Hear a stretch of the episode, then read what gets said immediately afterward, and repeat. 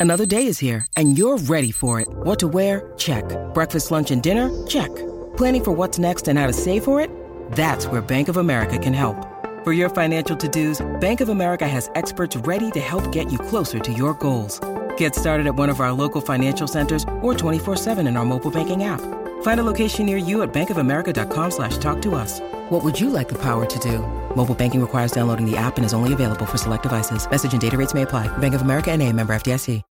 When you need mealtime inspiration, it's worth shopping Kroger, where you'll find over 30,000 mouthwatering choices that excite your inner foodie. And no matter what tasty choice you make, you'll enjoy our everyday low prices, plus extra ways to save, like digital coupons worth over $600 each week. You can also save up to $1 off per gallon at the pump with fuel points. More savings and more inspiring flavors make shopping Kroger worth it every time. Kroger, fresh for everyone. Fuel restrictions apply. You're listening to the Cobras and Fire podcast, part of the Decibel Geek podcast army, with special guest Ron Keel.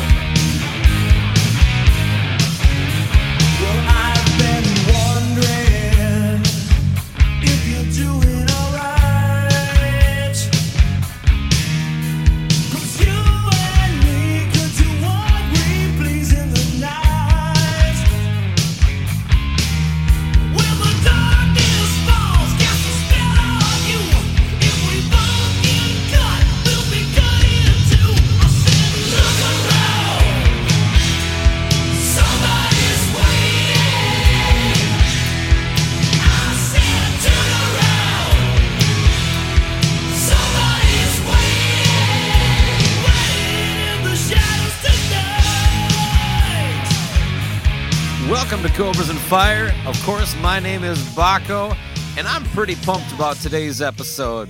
You see, when I was 15 years old and dealing with a wicked stepmother, the way I would handle a lot of those stressful situations was I would just hole up in my bedroom and listen to some rock and roll and hide, get lost in uh, Circus Magazine and album liner notes. And one of the first bands that I got into after Kiss, around the time, around my teenage years, junior high, high school, was Keel. And I had the pleasure of sitting down and having a pretty long chat with lead singer Ron Keel about so many things throughout his career. And of course, we, we talk about what's going on in the Ron Keel world right now. And he touches on the, the Atlanta Kiss Expo coming up here at the end of January and so many other things. If you're a fan of the 80s, if you're a fan of Keel, you're to love this. He's one of the most charming and energetic and self promoting people I've ever had the opportunity to sit down and, and chat with. So, without further ado, I give you my interview with Ron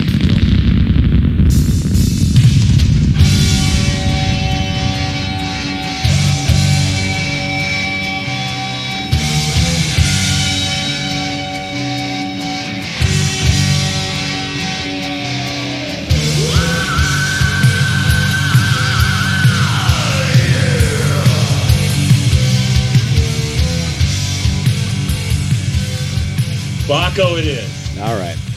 I'm here with Ron Keel of, uh, well, the band Keel, of course. And Ron, uh, uh, we were just chatting a little bit. This is kind of a, a big moment for me. It's a pleasure. Thank you for your time.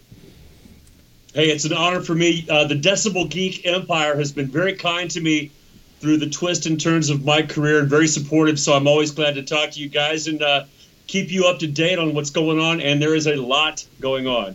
Right on, and we'll get into that a little bit. Uh, I, I think your career is one that should be discussed, or careers like yours, even they should be discussed a little more because they're a little more real uh, as far as like, I mean, there's a lot more of people who uh, just you kind of just hustled your way, you know, from basically year to year, project to project, staying active, staying busy. You know, it wasn't that one big home run and you know your your private jets and you know people opening doors for you the rest of your life. Well, there's a lot to be said for longevity. And, you know, I'm a firm believer in the baseball theory. You can't hit one out of the park unless you're still swinging. So I've, I've always stayed active. I've never had uh, a time in my life. I, I did retire for three weeks in uh, 1999 and uh, drove me crazy, and I got right back on stage. okay, that would have been right after the when, when was the Keel reunion? Was that '98? That was uh, back in action, yeah. Well, not really a reunion, but we got back together to finish some demos and uh, compile some unreleased tracks in 1997, 98 for our uh, Back in Action album. Just really a, a way for us to reconnect, keep the fires burning, because the guys in Keel and I have always remained good friends.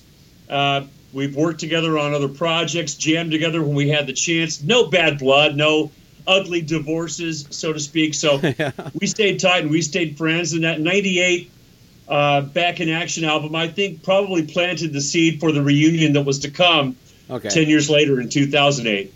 You know, uh, you you talk about no bad blood. I, I've you know. Uh, over the years, heard plenty of interviews from you. I don't know that I've ever heard you not be upbeat or positive. Do you have like uh, a bad, you know, uh, feeling about anybody that you've ever worked with? Well, life's too short, man. You know, I, I always try and find the positives in everything. Every experience that we've been through has Okay. made us who we are, and and uh, it's it's a journey, it's an evolution, and yeah, there's there's people that uh, that I'm not real fond of, but Okay. there's no use in rehashing that in, the media, and most of them are not guys that I played with. I Okay. try and keep a, a positive relationship, even. I mean, Yngwie Malmsteen, of course, comes to mind. We uh, we started our careers Kind of where I was going. I, I kind of figured that. Uh, there's uh, some history there. In 1983, we- our first album was the Steeler album, uh, his first record and mine, and uh, got our careers both kickstarted. And uh, there has been some some trash talking, uh, especially back in the day in '85. But even then, I think uh, more was made out of it than than it really was. Uh, Yngwie had a mission. He came to America to to accomplish some goals, and I had some goals to accomplish as well. And that first album helped us both uh, get that journey started. And if I, um, if correct me if I'm wrong, but my understanding was you actually kind of had Steeler hooked up with Mike Varney before Yngwie was involved, right? Mike was willing to sign the band and put out our first album if we had the right guitar player. Okay, because that's the, So that's the thing with uh, Shrapnel is almost all shredders. You know what I mean? I thought it was a little odd that uh, your project kind of, you know, especially because Keel kind of took o- took off more than Steeler did. So for fans like me, I we had to dig back and go find it, and you know to see it on Shrapnel Records, which was largely you know doing your. I don't know. You're Jason Beck. I don't. I don't want. You know what I'm talking about? That whole roster of guitar uh, army that he had, Mike Varney had. Um, so, but it, it was kind of like a, uh, an arranged marriage in a sense with Yngwie and you. Well, no, it was my decision. Um, Mike gave me a lot of options. When I went to visit him on New Year's Day, 1983, we went to his apartment and uh, literally had mountains of cassette tapes from all of the hot guitar players around the world. I mean, if you wanted to make it as a rock guitar player in 1983, uh, the, st- the first step was to send Mike Varney your demo. So he had a, a lot of options. Uh, we listened to a bunch of different players, and they all kind of sounded the same we put on the Yngwie Malmsteen cassette, and I knew that there was something special there. Obviously, the guy was Yeah.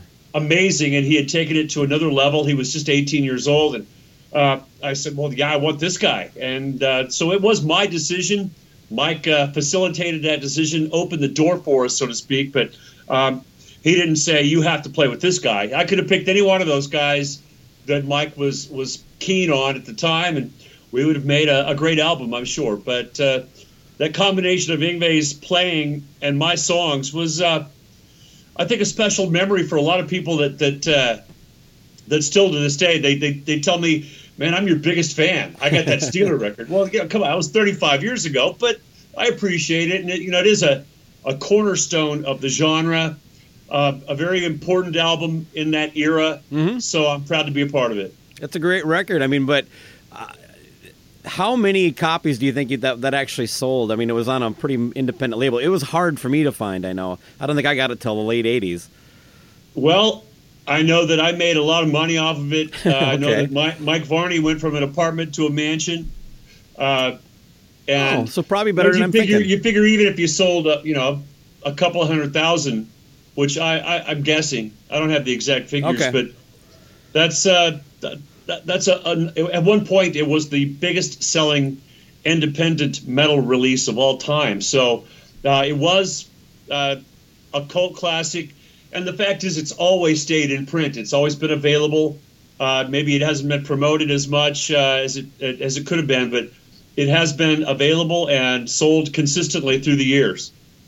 Right on. Um, the the Black Sabbath kind of thing that that would that fall right between Steeler and Keel. What about was that?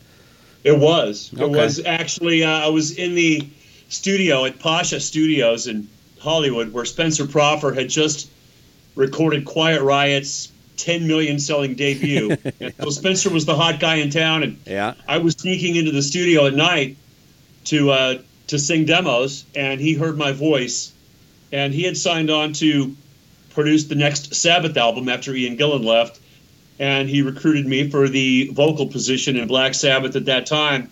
I was just putting Keel together; they kind of overlapped. I mean, Marc Ferrari, my guitar player in Keel, was at the last Steeler gig, and we all knew it was the last gig, and I was already putting the pieces together to form my own band and call it Keel. So there was uh, that brief time, literally a matter of weeks, in between where Black Sabbath uh, came knocking, and of course, uh, when an iconic metal band like that Yeah. shows interest, you've got to answer the call. So uh, I I have fond memories of basically sitting around with Tony Iommi and Geezer Butler for three days, uh, and they were trying to figure out how they could get Ozzy back. Oh.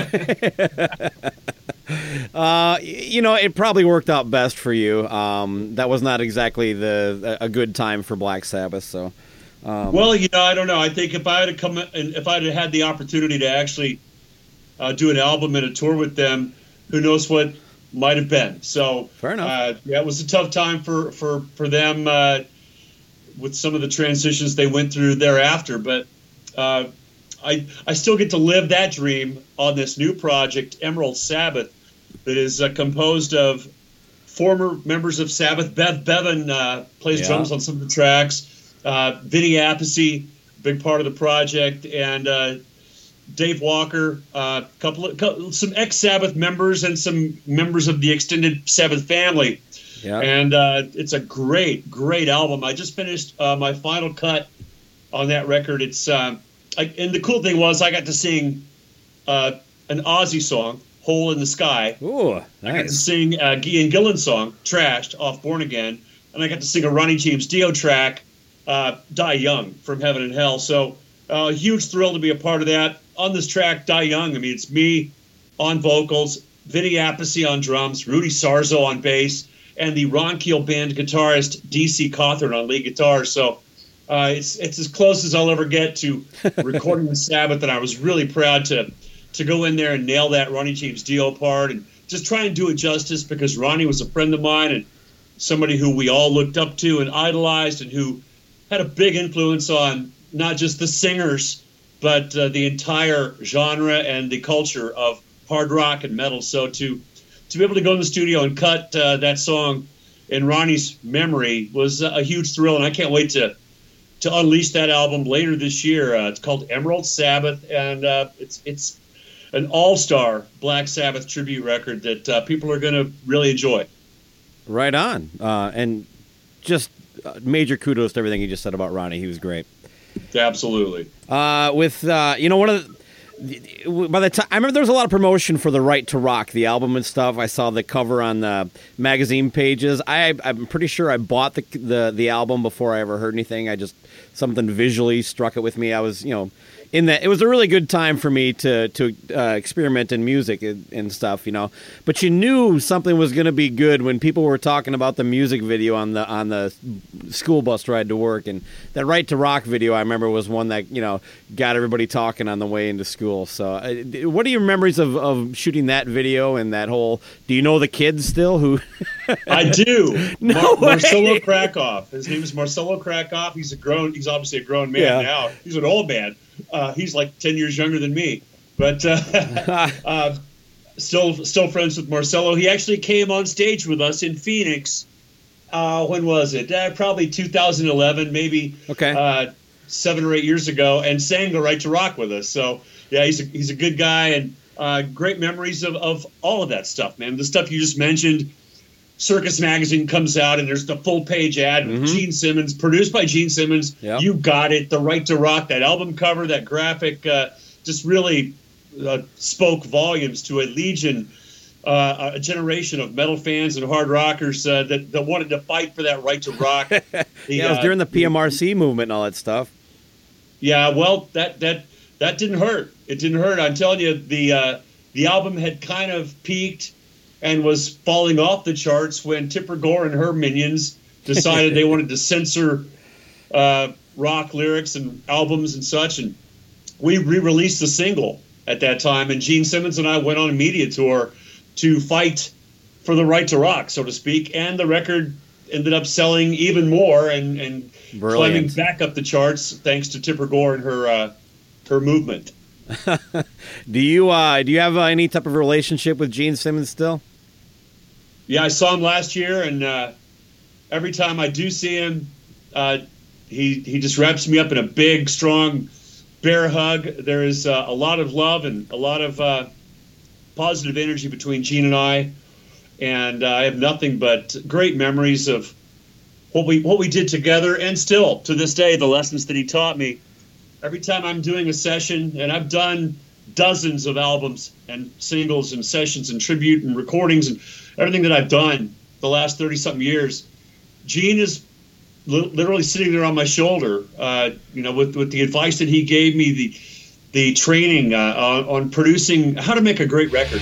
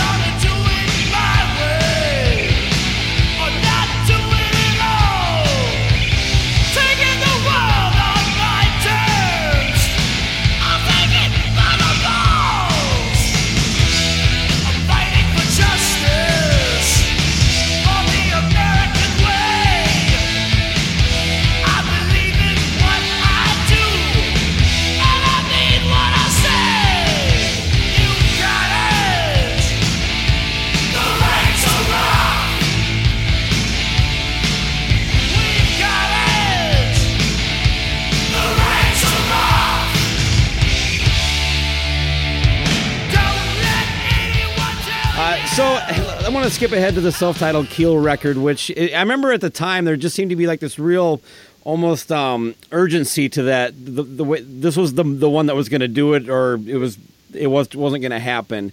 Is that how you would remember that record? Absolutely, it was our last chance. Uh, of course, when you're that age and you're uh, riding high on the Billboard charts and, and on tour with Bon Jovi, you think it's never going to end. The reality is, it's a business, and uh, there was some sense of urgency because the label had put a lot of money into Keel, and uh, the pressure was on, so to speak. And it's a great record. The Michael, Michael Wagner production, you know, breaking away from Gene, uh, maybe, you know, for better or for worse, people love both of those albums. The Final Frontier from 86 has a special place in, in our hearts and in our fans' hearts. Mm-hmm. And that 87 record has some great hit songs, like I said, The Wrong Thing to the Right Girl and Cherry Lane. And, you know, there, there's some hit songs on that album. Somebody's we're Waiting. Somebody's Waiting as well, yeah. Uh, big song for us. And unfortunately, you know, that album never got the second single. Um, Somebody's Waiting came out, and uh, that was it. We didn't follow it up with Cherry Lane or said the wrong thing to the right girl. Given a couple of more shots, I think that record could have sold uh, multi platinum and put us where we needed to be. Now, was that a label decision to kind of pull the plug on that, or as far Yeah, as I not doing a second single? It was. Yeah, everything's the label's decision at that point in your career. And uh, as a consolation prize, they threw us a bone and did the Dudes movie soundtrack, which is a great cut. Rock and Roll Outlaw from Oh, I the love that song. The soundtrack was great, man. We had uh, Jane's Addiction, Wasp, Steve Vai, Megadeth, Keel, and MCA couldn't even sell that. So what? Oh, what, did what movie was that have? on, by the way? Uh, The movie was called Dudes. yes, there we go. Yeah, and uh, we're looking at uh, perhaps a reissue of that film this year. I know Penelope is uh, trying to make that happen. So Are you in Uh, it a little bit, or just the song. The song's in it twice, Okay. but we got to use all the cool outtakes from the, the movie in the the music video. So I got to shoot and Yeah. flirt with saloon girls and wear a cowboy hat, and that really was the genesis of the metal cowboy. Uh, is it true that on the Bon Jovi tour, um, John uh, told you you had to play uh, uh, the Springsteen song? Um, uh, shoot, uh, you know the one I'm talking about. Because the night, yes, Because the night. Sorry about that. Where did you hear that? Oh shit! Over man, I don't honestly over, the years, uh, I, maybe it was Metal Sludge. It might have been. Yeah. Perhaps it was my book, Even Keel, Life Oh. on the Streets Rock and Roll, available at ronkeel.com. But uh, yeah. And on I mean, Amazon, I believe. Yeah, yeah. Use the Uh, Decibel Geek the- link. the uh, the focus at that point was we really got to sell records. Uh, we're out on tour with Bon Jovi. We have to really focus Mm-hmm. on the new album and play all those songs live. And uh, so, and you're doing a 40 minute set. So the only song from the previous era in the show was "The Right to Rock." And John came up to me, John Bon Jovi. You, you might have heard of him. Uh, Mm-hmm. He bit. came up to me after the first show and said, "Put because the night in the show, or you're off the tour." So I said, "Okay." And it, I mean, it's a great song. It's still in my show to this day, and we've recorded a new version of that for the Ron Keel Band album uh, coming out this summer. And you know, it's it's a big part of my career and a great song. Great story about how we chose to record that song, and uh, I pitched it to Gene because he produced that Final Frontier album in '86. We wanted to do a cover song, and Gene wanted us to do the Sonny and Cher classic, "The Beat Goes On." And Gene had worked up a demo of uh, you know, because Gene always had a thing for Cher, and uh, he worked up a demo, and it wasn't half bad. I mean, it was it was rocking, go go go go go go go, and the beat goes on. It's Gene Simmons singing "Sonny and Cher." He plays Okay. it for me, and I said, "Well, Gene, that's pretty cool, but check this out." I played him my demo of "Because the Night." And he just said, "Okay, sounds great. Let's do it." It was just a, a perfect song for us at, at at the right time, but a very very bad call to be the first single from the Final Frontier album because it literally was the first video and Uh-huh. single after The Right to Rock. And the fans thought immediately that we were selling out, going commercial, trying to get a hit with a cover song. And that was nothing could have been further from the truth. We were just covering a song just like we did on the previous album. We covered the Stones. Let's spend the night together. And mm-hmm. if I'd have known it, it would have been the first single, I probably wouldn't have cut it.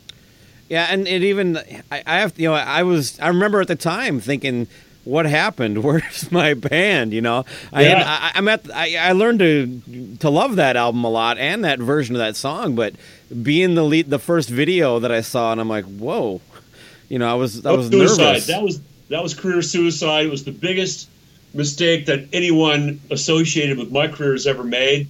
Uh, a, a crippling blow, so to speak, and a great tune. But yeah, that first single, that's got to be something that establishes your identity, like rock and roll animal, or you know, something powerful, something raised on rock. So one of those songs that kept the right to rock tradition, and uh, then you ease the fans into the other stuff that's on the record and show them that there's more sides to this coin than just the screaming metal. There's uh, there's a lot of great diverse music on that Final Frontier album and some very very heavy metal like No Pain No Gain, Arm and a Leg, Rock and Roll Animal. Uh, but uh, that because the night song, while the wound is healed, uh, I don't know that we ever fully recovered. Sure. Um, I, I I- guess I get that, but uh, um, well, fuck it. What can you do? Well, the guy said uh, Richard Palmese, we head head of A and R for MCA, and they're they're dumping millions into the band, and they were, you know, just just trust me, you're going to be a rock star. Just shut up and trust me. Do what we say, and it's going to be just fine. Okay, it's all good. And uh, then you know he he literally he he sent memos to his staff, everyone in that big building there in in California, kill for Keel. That was MCA Records' motto: kill for Keel.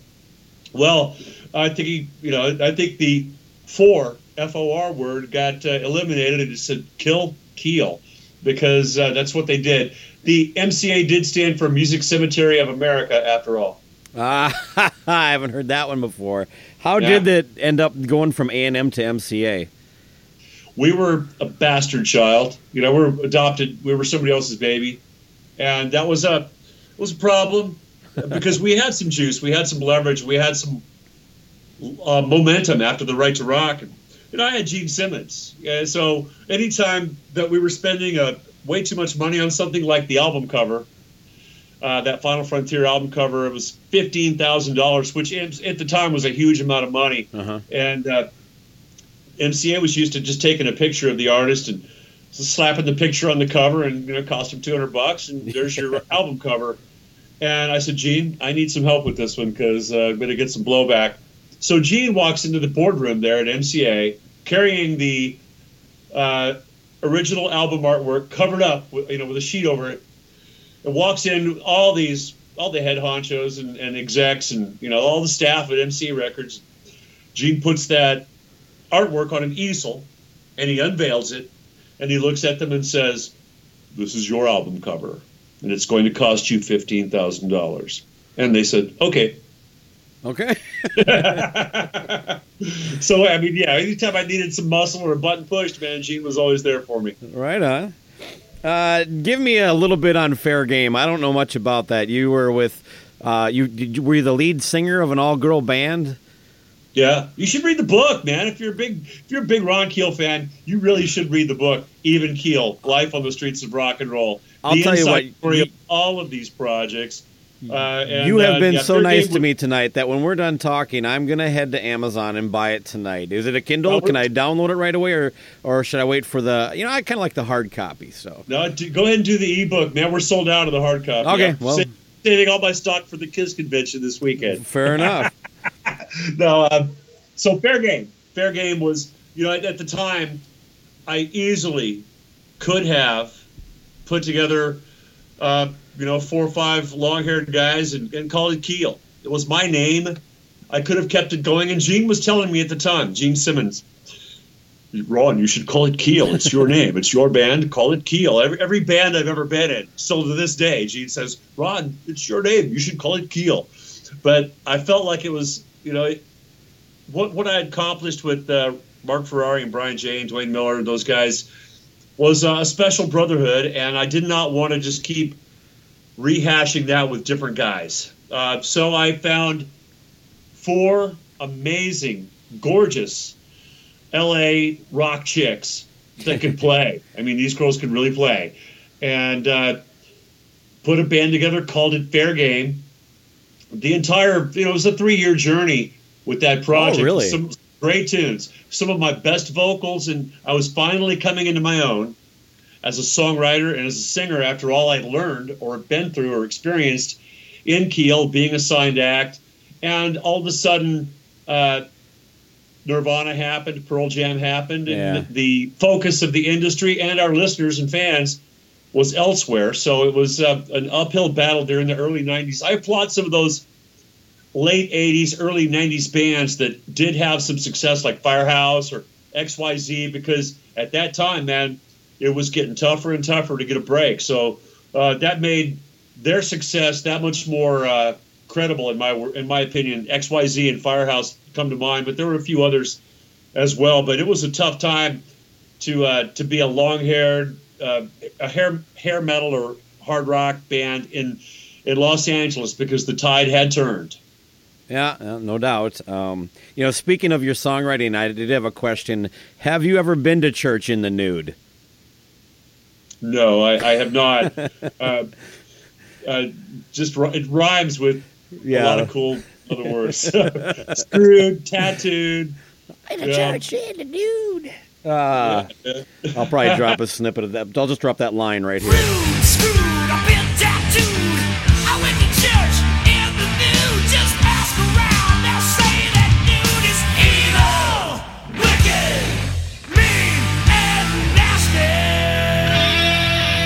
There was one moment, like, uh, I want to say 92, 93, 94. Maybe you can explain this better than I am because I'm going literally off the moment memory of that time. But I saw you on MTV, so I don't know if it was like a uh, "Where Are They Now" kind of segment. But you were on a pickup with an acoustic guitar, and you were calling yourself Ronnie Lee Keel. And I remember some of my friends gave me grief because like, oh, so he's a country boy now. And uh, you did go country for a little bit, but do you remember doing something for MTV? Yeah, it was a uh, Where Are They Now special. It was Okay. at the time one of their highest rated Where Are They Now specials, and still, obviously, you're still talking about it today. Yeah, Uh, I remember Big it, man. impression on a lot of people, and uh, that uh, people did not understand at the time. I think now it's a much more I was just gonna say acceptable for, for an artist to explore some different territory. you were ahead of your time. um, hey, man, and uh, you know all those people that you know flip me off mentally or whatever. You know, the, the, the fact is that before Keel, before Steeler, I won awards for playing jazz music. oh, I grew up playing the blues and jazz, and I grew up at a time when you could hear the Eagles and Black Sabbath on the same radio station. I didn't have that kind of prejudice. Uh, I love metal. I love jazz. I love blues. I love music. And to me, uh, I don't understand the backlash of trying to reinvent yourself uh, God forbid it would have happened to, to my idols like the Beatles, David Bowie, the Stones. No Those doubt. those acts, those artists kept reinventing themselves over and over again, and it, it caused them to have the same longevity as, as I'd like to have. You know, I'd like to be around for a long time Mm-hmm. And explore a lot of different territory and and uh, country music saved my life, man. I mean, at the time when all of my friends in 1992, we were all screwed, man. It was we, we were no longer the coolest guys on the planet. We were a joke. We were a laughing stock. Nobody could get a gig, and it, it even affected the big bands like Aerosmith, Bon Jovi, Scorpions, Van Halen. Mhm. Uh, it yeah, Bon Jovi went away for a while. it, it affected all of us. Uh, and I had an outlet. I had a place to go that was a soft place to land, a comfortable place where I could write songs, sing, entertain people, make money, and pour my heart out, singing songs about real life, really good music with great players, songs in television and films, world tours, uh, VH1 and MTV specials. so, you know, I absolutely people understand it a lot more now i think that, than they did at the time uh, because i was the first now of course bret michaels or john bon jovi or whoever they all have country songs Yeah, no, um, I think it's uh, it, it's Steven a, tyler did a country album uh, jeff keith from tesla you know went country quote went so singer from you know, Staind.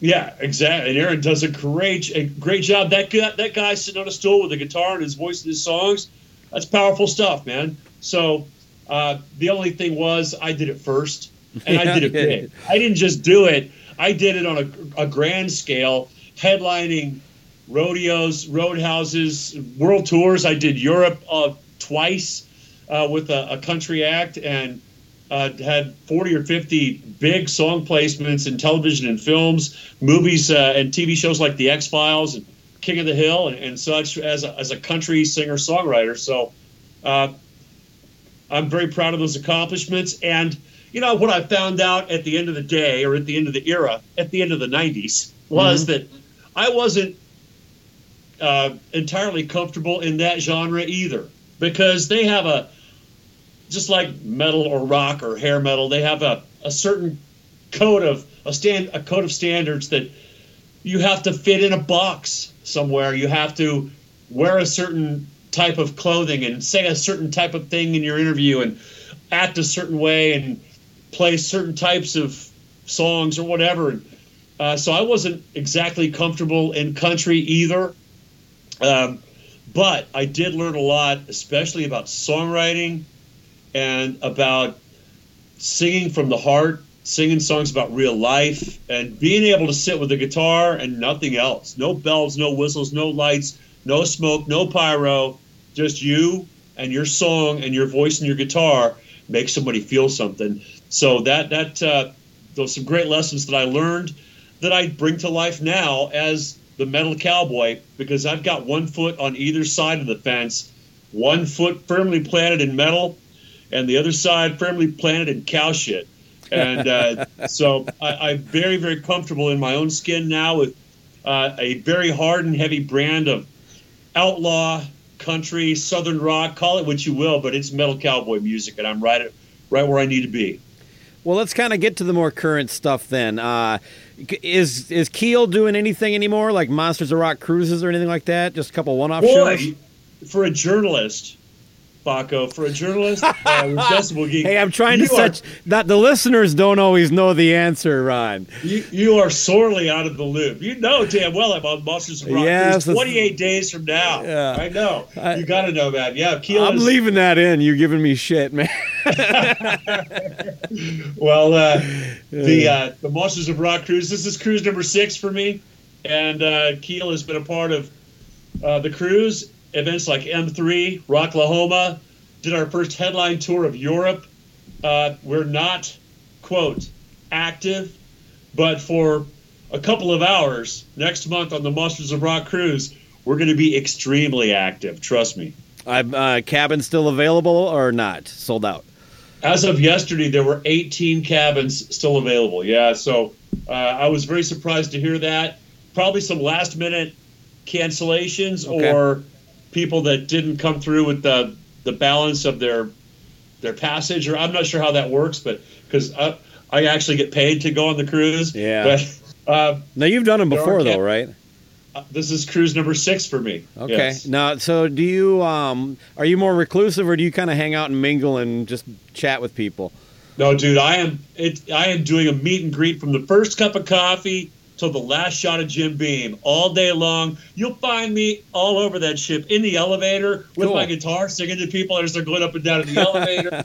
Uh, no, I am there for the people, and uh, I know some guys just stay in their cabin, order room service. That's not own. that's not how I roll. I uh, I enjoy that interaction with our people and our fans, and I think that's one reason why I've enjoyed such a resurgence these last uh, ten years or so, uh, because I've made friends and fans one at a time out there on on the streets, on the cruises, on the road, at the meet and greet after the show. I'm the you know I'm all about that and I enjoy that process, and uh, it's it's part of my job to uh, to to hang with those people and give them a memory that uh, that makes them smile, that makes them have a good time. They're they're there to be entertained, and I do enjoy that aspect of it. So you'll find me whether it's the cruise or any other gig that I do. I always try and be as accessible as I possibly can. Very yeah, and that's great. I, I mean, uh, it's okay for the ones that don't want to do it, but it's it's so good for the fans when there are artists that do want to mingle and stuff. So you don't. It doesn't sound like you get like uh, too much, you know, of a mob thing coming at you. It's it's, it's manageable because everybody knows that hey, we're all here to kind of. It's more laid back is kind of where I'm going. Yeah, uh, on on those events, there have still been some some mob scenes from time to time. the bigger the crowd, I mean, The drunker. and you know this can happen even if people don't know who you are. I was at an arena show, uh, and the lights come on. It's the opening act is done, and the lights come on, and I'm down on the floor by the soundboard, and four or five people recognize me and say, "Hey, man, Ron Keel, can I have your autograph?" And oh, sure, of course, and I'll sign an autograph, take a picture, and then everybody in the arena is looking down, going, "Who's that guy?" That guy must be somebody. Let's go down there. You know, they don't know who I am. I've seen it. But I've all of a witnessed sudden, I'm getting mobbed, and I've literally got hundreds of people around me, and I'm going, man, this is really cool. These people really like me, and I, I finally, I get, there's no way, no way. And I asked some guy, I says, do you know who I am? He goes, no, man, but you must be somebody. Everybody else wants your picture or your autographs. I said, all right, that's enough. Let's uh, let's hit the dressing room. Yeah. But uh, you know, I enjoy that. I, I can handle it. Bring it on. Uh, the people. I mean, that's why we get into this business in the first place when we're kids. You know, you're, you're 10 years old or 15 years old, and you, you just want to be liked. You want we want people to hear and see what you do and think it's cool. You know, so that's that's. If, if we didn't want to be liked, then why the hell are we doing this? Absolutely. Um, uh, I know the the whole Badlands Pawn Empire kind of uh, it's it's get shutting down. Are you still in South Dakota right now, or I yeah, I live in Sioux Falls, South Dakota, and this is my home now for good. My wife and I moved here three years ago for that Badlands project, and it's been uh, a great a great place to build the Ron Keel band and relaunch our new radio station, KBAC. Oh, is that? Uh, you, you, tell me a little bit about that. I know K-Bad went down. Where? What's uh, going on? They pulled the plug on us September twenty something last year, and uh, it was very abrupt and uh, surprising to us because we were the number one rock station three ratings periods in a row. Oh, I know. Yeah. I mean, it was a great station, by the way. I, I streamed it quite a bit. Well, you should stream kback.rocks, K B A C K dot rocks. Uh, that's our new internet station. We are streaming now and going live on January 29th with the same DJ staff, regular shows. Uh, the morning show, 7 to 10 with Crash and Crazy Frank. I'm on from 10 a.m. to 2 p.m. with Midday Mayhem, and then the Rev, who is also the drummer in the Ron Keel band, on the air after that from 2 to 6 p.m. daily. And it's, uh, yeah, it's online. It's no longer broadcast uh, on an FM signal, but like people like yourself, anybody 20 miles away from us isn't going to get that FM signal anyway. You know, the future of rock radio is online, and we have had an amazing uh, response from our listeners who followed us. They missed us, we missed them. They're still on board. Those uh, th- those people uh, across this great nation who tuned in, cranked it up, and enjoyed it. And it, it is more of the same. An extended playlist, over 6,000 songs, uh, personalities, rock star interviews, contests, giveaways, and uh, just uh, everything that we can possibly do to entertain people. Of course, there are links to that and all of my other projects at ronkeel.com. But the website for the streaming live is kback.rocks. You can find us on the Live 365 mobile app and on TuneIn Radio as well. Right on. So make sure you check that out if you're listening. Oh, you got to get Good that. for you. Okay. Uh, are we good? We are good. Oh, okay. All right. Well, why don't you uh, break down the t- tell us, break down who's in the Oh, band? hold on. It's, it's Tony Iommi calling. He wants he wants to put the band back together. Oh, sweet I'm kidding. scoop. Next question. Yeah, really. Next question. What would- you Uh, want to talk about? yeah, uh, tell me who's in the band. Who's in the band? What band? The Ron Keel band. Well, I've got Geno Arce, uh, who also goes as El Diablo on bass. Geno's been with me for 20 years now, and is also the bass player in Keel. He was the bass player in Iron Horse. We've done we've done uh, thousands of shows together these last 20 years, and there's lots more where that came from. A couple of Midwest, Sioux Falls, uh, South Dakota Rock and Roll Hall of Famers. All Uh, right. The Rev on drums, and uh, Dakota Scott on keys, and the guitar player who was the original guitar player in the Ron Keel band uh, four years ago now, DC Cothern on lead guitar. As I mentioned earlier, he played on that Black Sabbath Die Young track with Cool. Rudy Sarzo and Vinny Appice and me. So these guys have been uh, through hell and back for me. Most of us, uh, Geno and Dave, DC especially, uh, moved to Sioux Falls to put this band together and to be the Badlands House Band. Uh, when that didn't work out, we had, uh, you know, we built something pretty strong and, and a very special unit, a great, great group of guys. So uh, there was no choice but to keep it together and keep moving forward. You guys? I mean, I know you. You actually played uh, my hometown, Owatonna, Minnesota, last summer. Uh, do you guys get around a lot? I, I uh, good. You know, like little week. Um, how would you tour a band like that at this point? I guess. I will go wherever they send us. Whoever's got the, you know, all reasonable offers are accepted. Uh, we've done a lot of great events like Sturgis Bike Rally, Yeah. a lot of fairs, festivals, casino dates. Um, toured with Tesla last year, and uh, I anticipate a lot more where that came from. Uh, you, you play when you can, where you can, and how however you can. I mean, uh, economically, it's always a factor, but the Midwest is a great, great hotbed of beer drinking, hard rocking, hard partying, hard working, all American rockers that love to have a good time. So it's a great place for us to be located. Uh, we do have shows coming up this year from coast to coast. Uh, I can tell you right now, we're we're going to be uh, doing some big shows now that we're on EMP Records, uh, Dave Ellefson's label, releasing our debut album, Fight Like a Band, later this year. So there are lots of offers pouring in now, and we'll be coast to coast here uh, by summertime.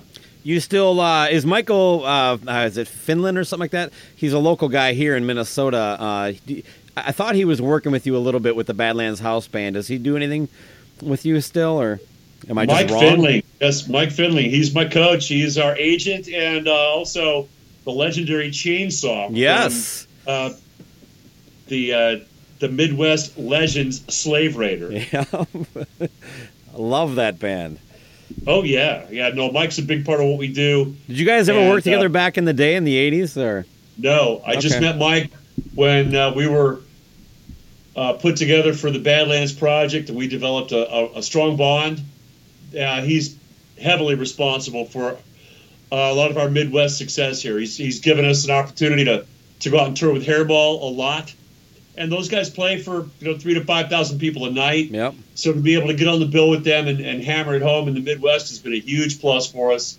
Um, and Mike is, uh, you know, very instrumental in the original direction of the band, the vision, the, uh, you know, it was funny. We we sat down at our first meeting, and uh, he was in charge. He's he's the entertainment director and he's the quote manager and agent for the Badlands House Band. Oh, So- right on. Okay. he could have said, I want you guys to dress up in these pink tutus and go out and do a puppet show. And we would have had to do it because he said so. Uh, so, because he, so he had a lot of power, and he sits down at that first meeting with me, and you know, he's got the eye patch. He's a really imposing character. Yeah. He looks across the table at me. We're having lunch. He says, "I want you guys to be the American rock and roll cowboys." And I go, "This is going to work out just fine." I was going to say that So- had to resonate pretty easily with you. I, I would assume. Oh yeah, it was uh, it was perfect. He had the same vision that I had. Uh, we started building the song list and the image, and the you know we've got you know it, it, it is a, a theatrical type of show. Uh, there are some effects and costumes and things and, and medleys of songs. Very much a show band, uh, and also depending on the event or the the uh, the performance, we'll throw in a lot of Keel. You know, we'll uh, we'll do the Oh. Keel medley. We open the show with the Right to Rock, um, and uh, we, the, the Right to Rock goes right into the Willie Nelson, Waylon Jennings classic. Mamas don't let your babies grow up to be cowboys, and trust me, it works perfectly. Uh. that I mean, literally, that's the first two songs in the in the set, uh, especially when we're the opening act. Yeah. So going from Right to Rock as your opening song into the Waylon and Willie thing, man, it works great, and it, it really shows my heart, my personality, who I am, where I'm at in my life, and in my music at this time. Uh, it's it's uh, it's it's been a great ride, and we have uh, a long way to go. After all we've been through the last few years, uh, all these guys have stuck by me as uh, my wife and I battled her uh, bout with breast cancer. The the implosion of the Badlands Empire, the the apocalypse, so to speak. When the smoke cleared, we were still standing. We were still brothers. We were still smiling with a beer in our hand, a beer in one hand, a guitar in the other hand, and uh, that that those experiences have made this band extremely powerful, and that hence the title track for our debut album, "Fight Like a Band." Will uh, homes your cover of Homesick be on it? I I listened to that and I, it seemed like almost like a the perfect song to kind of the the sound you're you're going for with this band. Is that fair? Or? Yeah, it's a great guitar guitar anthem. You know, southern rock uh, classic, and uh, the lyrics obviously hit home. I, I I'm a I'm big on lyrics. The lyrics have to say something. Yeah. uh, they have to mean something. And uh, the yeah, it's, I re- literally was no big master plan or anything. I was on the air doing my DJ gig, and the song pops up on the playlist. I hadn't heard it in a long time, and you know, it pops up. I go, "Oh, cool!" The Atlanta Rhythm section, Homesick, and I'm cranking it up in the control room over the big speakers, and I said, "This is perfect for us. We're going to cut this." And we went in the studio and, and uh, cut it, and that, that song will be on the uh, Fight Like a Band album on EMP label group. Uh, EMP Outlaw. Dave Ellefson from Megadeth has Yes. created a special imprint for this brand of music. It's called EMP Outlaw, and uh, David's really embraced what we're doing. And Thom Hazaert, the uh, uh, head of A&R at EMP, these guys, they wanted Ron Keel, the Metal Cowboy. They wanted the Ron Keel band, and they didn't want me to recreate anything from the 80s. They uh, they, Dave David Ellefson set me down when we signed the deal. Set me across from the ta- across the table from me. He said, "Ron, sing your life. That's all." He said, "Sing your Cool. life." Gave me the latitude to uh, to be myself and to to create a special brand of, of uh, metal cowboy music that uh, I think people are really going to enjoy this. Did you ever run into Ellison back in the in the eighties? You know, it's because like thrashing, like the Sunset Strip sound weren't really uh, you know buddies back then. Well, Dave likes to tell the story of how he and Mustaine went into the country club and saw uh, Yngwie's first gig with Steeler. Okay. When uh, Ingve and I were together, and uh, of course crossed paths through the years, and really became friends in 2015 when David came out to Sioux Falls to do a uh, a benefit show, and we were his backup band, so to speak. So Dave, uh, we did some Megadeth tunes, uh, Peace Sells, and uh, uh, you know s- some some of the Megadeth stuff, some covers, and and kind of got to fun. know him a little better. Uh, of course, we'd always smiled and you know s- uh, seen each other in passing, and we both have strong roots in uh, Phoenix, where David lives now, and where I grew up. So a lot of mutual friends and such. But that that experience of getting to work together and play together, he had Doll Skin on the bill, which is a great band that he's producing and managing, and uh, I got to learn a little bit more about what he was doing from a business standpoint. And then uh, Mark Slaughter's album came out last year, and that really raised my eyebrows. That Slaughter Halfway There album on EMP is a very strong piece of work, and Mark Slaughter's a good friend of mine, and uh, I, I I got the feeling that Dave Ellefson, Thom Hazaert, and the folks at EMP knew what they were doing, and they were doing it right. So I approached them first with the Ron Keel Band project. Basically, I said, I want to be on your label. They said, okay, here we go. And it was that simple. Uh, and here we are moving forward with two releases this year on EMP the uh, Metal Cowboy Reloaded album uh, coming out March 2nd, and the Ron Keel Band Fight Like a Band album coming out this summer. Excellent. So uh, everybody keep tabs on that. I'll be uh, looking forward to that too. Um, I got to talk about the Atlanta Kiss Expo. Uh, what uh, what exactly will you be doing there? Um, I, I know you have some Kiss ties, but uh, let us know what to expect when we walk in the front door. What do you mean, some Kiss ties? What the hell is that supposed Eh, to you know, you, you- you had a guy in the studio for a couple days. Uh, I, I've actually. That was a couple of years. Actually, it was two albums in a couple of years. Uh, Yeah, I'm actually, joking. Uh, actually, been able to jam and play music with Gene, Paul, uh, Bruce Kulick a number of times, uh, Eric Singer, uh, Mark St. John, even. Uh, Oh, really? jam with him. Uh, and uh, a lot, of, a lot of Kiss ties, and uh, the fact that I, I am a small thread in that big tapestry uh, enables me to attend these Kiss expos, and I've done a number of them. It's been a while, but basically, for me personally, it's a chance to meet the fans. And uh, I do. It's it's a nonstop meet and greet from the minute I walk in the hotel lobby till the minute I get back on the airplane two days later. Uh, you're just talking to the fans, shaking hands, taking pictures. I get to do a half hour acoustic show and play some of my music from back in the day and some some Kiss tunes and some new music as well.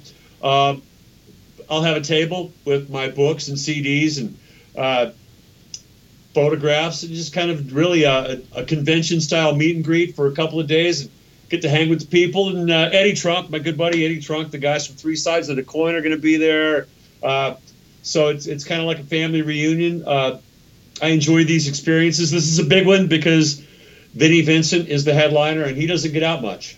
Yeah, that's uh, that's that's pretty much the story, you know, that uh, is getting everybody buzzing. But uh, have you ever had any interactions with him over the years? No, I, I ne- never have met Vinny. Uh, he was long gone by the time I met Gene. So Okay. Oh yeah. uh, yeah. never had any. Uh, you know, I- like I said, I've jammed with Paul. I've jammed with Gene, Bruce, Eric. I had had drinks with Peter Criss a couple of times, Cool. but I've never jammed with Vinnie Vincent. So who knows what could happen this weekend? That would be awesome. Um, well, uh, give us an update. Uh, the, let the people listening. Uh, what's the latest on your wife? I know she had a, a cancer scare that you were uh, you, you shared with people. So, uh, how's she doing? Well, yeah, that was very public, and of course, the the diagnosis is a life changer. You know, once Mhm. you get that diagnosis and you know that you have stage three breast cancer, nothing is ever going to be the same. Uh, she's uh, gone through the radiation and chemotherapy and six surgeries with beauty and grace. She's stronger now than she's ever been. She's cancer free. We have had a lot of friends and, and people in the music business step up to the plate and, and help with uh, fundraisers. Frank Hannon from Tesla, especially a good friend of mine, uh, who went the extra mile and auctioned off a, a guitar. Uh, as you know, it's pretty, it's very expensive Mhm. and uh, very taxing, you know, emotionally, personally, and in so many ways. But it's it's made us closer. It's made her stronger. It's made her even more beautiful in my eyes. She's cancer free, but you know there there is there is a new normal. Uh, you're never going to be the same after that diagnosis, and a lot of people know what I'm talking about. This uh, cancer thing has touched so many people's lives and people that we know and people that we love and, and family members and friends and uh, so I'm preaching to the choir, so to speak. A lot of people out there know what I'm talking about, but it's been uh, it's been a tough ride. It's been a tough year last year, and uh, want to thank the fans and, and the every all the supporters for just the love and the prayers and the well wishes and for following along on the journey and continuing to support me and my career because you know I, I did take a step back after the diagnosis and I wondered what am I going to do? Am I going to be able to leave home uh, uh, again? Am I, uh, you know, do I need to stay here and just take care of her? And once we got through the first couple of chemo treatments and she was responding well and she had a, just a, um, an amazing positive attitude, that's when literally I, I decided to keep the band going and to keep the band moving forward. Uh, the the fact that I'm excited about the new project. At the time, it was we were going through a name change. We were called Badlands House Band, and then all of a sudden we were homeless. So what am I going to call this thing? Uh, I'm going to call it the Ron Keel Band. It's my band anyway, and uh, the guys really uh, bonded together with me at that time and embraced the the, the work ethic, the uh, the journey ahead of us at the time to rebrand this thing as the Ron Keel Band and try and continue moving forward uh, on a direction that would eventually find us signed to the EMP label group and making our first album and touring with Tesla and all the cool stuff that's happened. But uh, I think that uh, the fact that I was excited and energetic and working and making music and I had had something to uh, to make me feel good and make me positive. I think she kind of fed off that. Uh, she uh, she enjoys seeing me happy and enjoys seeing me doing what I love to do. So uh, I think it was the right decision. I did at the time uh, try and steer my business model into a different direction in terms of, you know, what if I can't leave home anymore? What if I can't go on the road? I'm going to do concerts from my house. I'm going to do, uh, and I did a Facebook Live concert on my birthday from home, which got, I think, what, 12,000 views or something. It was, Wow. you know, pr- pretty well received. And so I think I'm going to do a lot more of that in, in the year to come and uh, try and do some special broadcasts from the fan cave, basically my basement uh, studio where I have decorations hanging that have been gifts from fans through the years, banners, uh, posters, uh, autographs. Just uh, I call it the fan cave because the, the the gifts and, and memorabilia are hanging around me here and in the basement. So I'll probably do do some more of those on my website at ronkeel.com and uh, try and reach some of the people uh, all over the world that maybe I I, I can't reach uh, in, in person on tour. So I'm, I'm going to try and do a lot more of that and be more active online, both with kback.rocks, our radio station, and with ronkeel.com. Well, Ron, I I, I got to tell you, I could you almost every answer you give, I have like five or six. Like I want to talk about this and that. I could go on forever, but you've been very gracious with your time. Is there? And by the way, probably out of the, all the interviews I've done, you've done the best job of continuing to plug uh, all things Ron Keel. Is there anything we missed? Anything we need to talk about that you need to get out there? Yeah, we should probably talk about Ron Keel. Yes.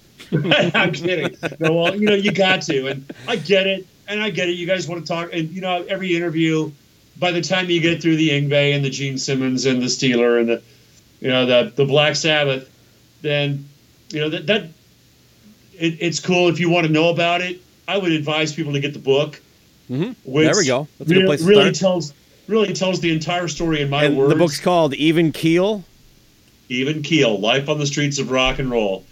Um, and I'm very proud of that work. It's a it's a fun, entertaining read and uh, a great ride because I don't throw anybody under the bus. I don't trash Yngwie or my ex-wife or anybody. I, I trash the author pretty good. If I, you know, I, I, I, I call it, you know, I, I, the drugs, the adultery, the whatever I, I, I did, I cop to it, you know, and for the most part, it's a story about a, a, guy who dreamed of being a rock star who made that dream come true and uh, fought hard and struggled along the way and reinvented himself a, a number of times. And uh, so I'm really proud of the book.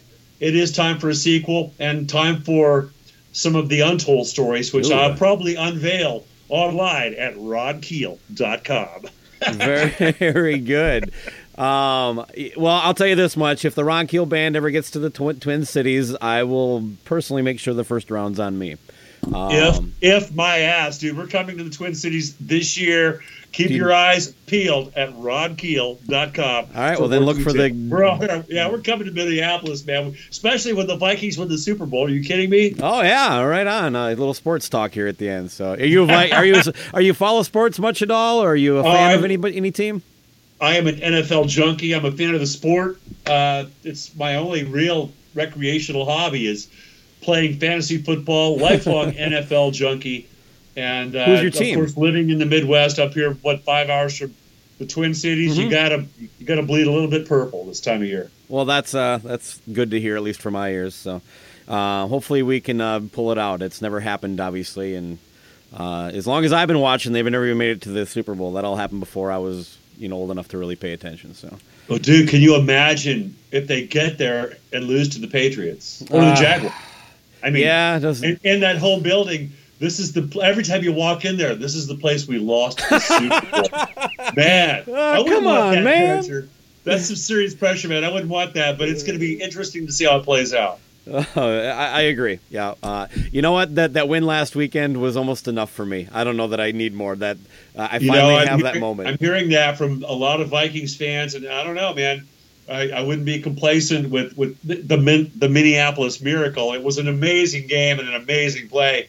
We'll remember that for the rest of our lives. But uh, that could come back to bite them in the ass if they think, well, that was, you know, if that was enough for you or for the team, then uh, it could bite them in the ass. you know, I'm. You've convinced me. I'm now like Super Bowl, or it's all worth nothing. That's right.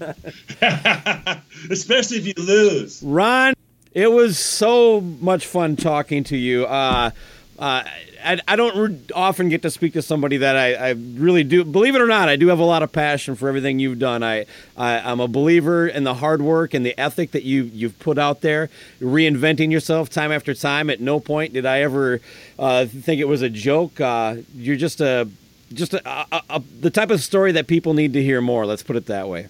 Well, I appreciate that, and thank you for letting me share some of that story with you on the podcast.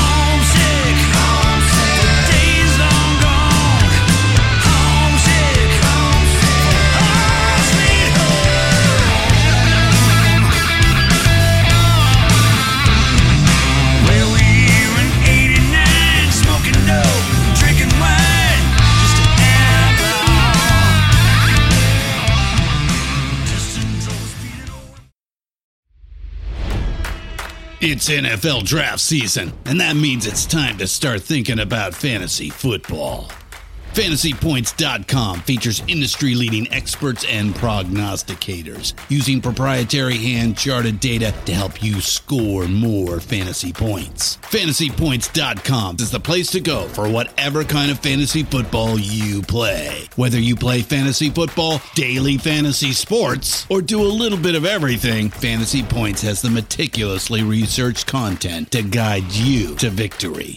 And why wait for the fall? Fantasy Points also covers the new spring football league, the UFL. Join the guru, John Hansen, Scott Barrett, Joe Dolan, and other massive names in the fantasy football universe with an exclusive offer. Use code Pantheon for 15% off any fantasy points package, including the all in package, with access to every article, tool, and data nugget that Fantasy Points has to offer. That's fantasypoints.com and code Pantheon for 15% off at Fantasy Points. Fantasypoints.com. Code Pantheon. Score more fantasy points.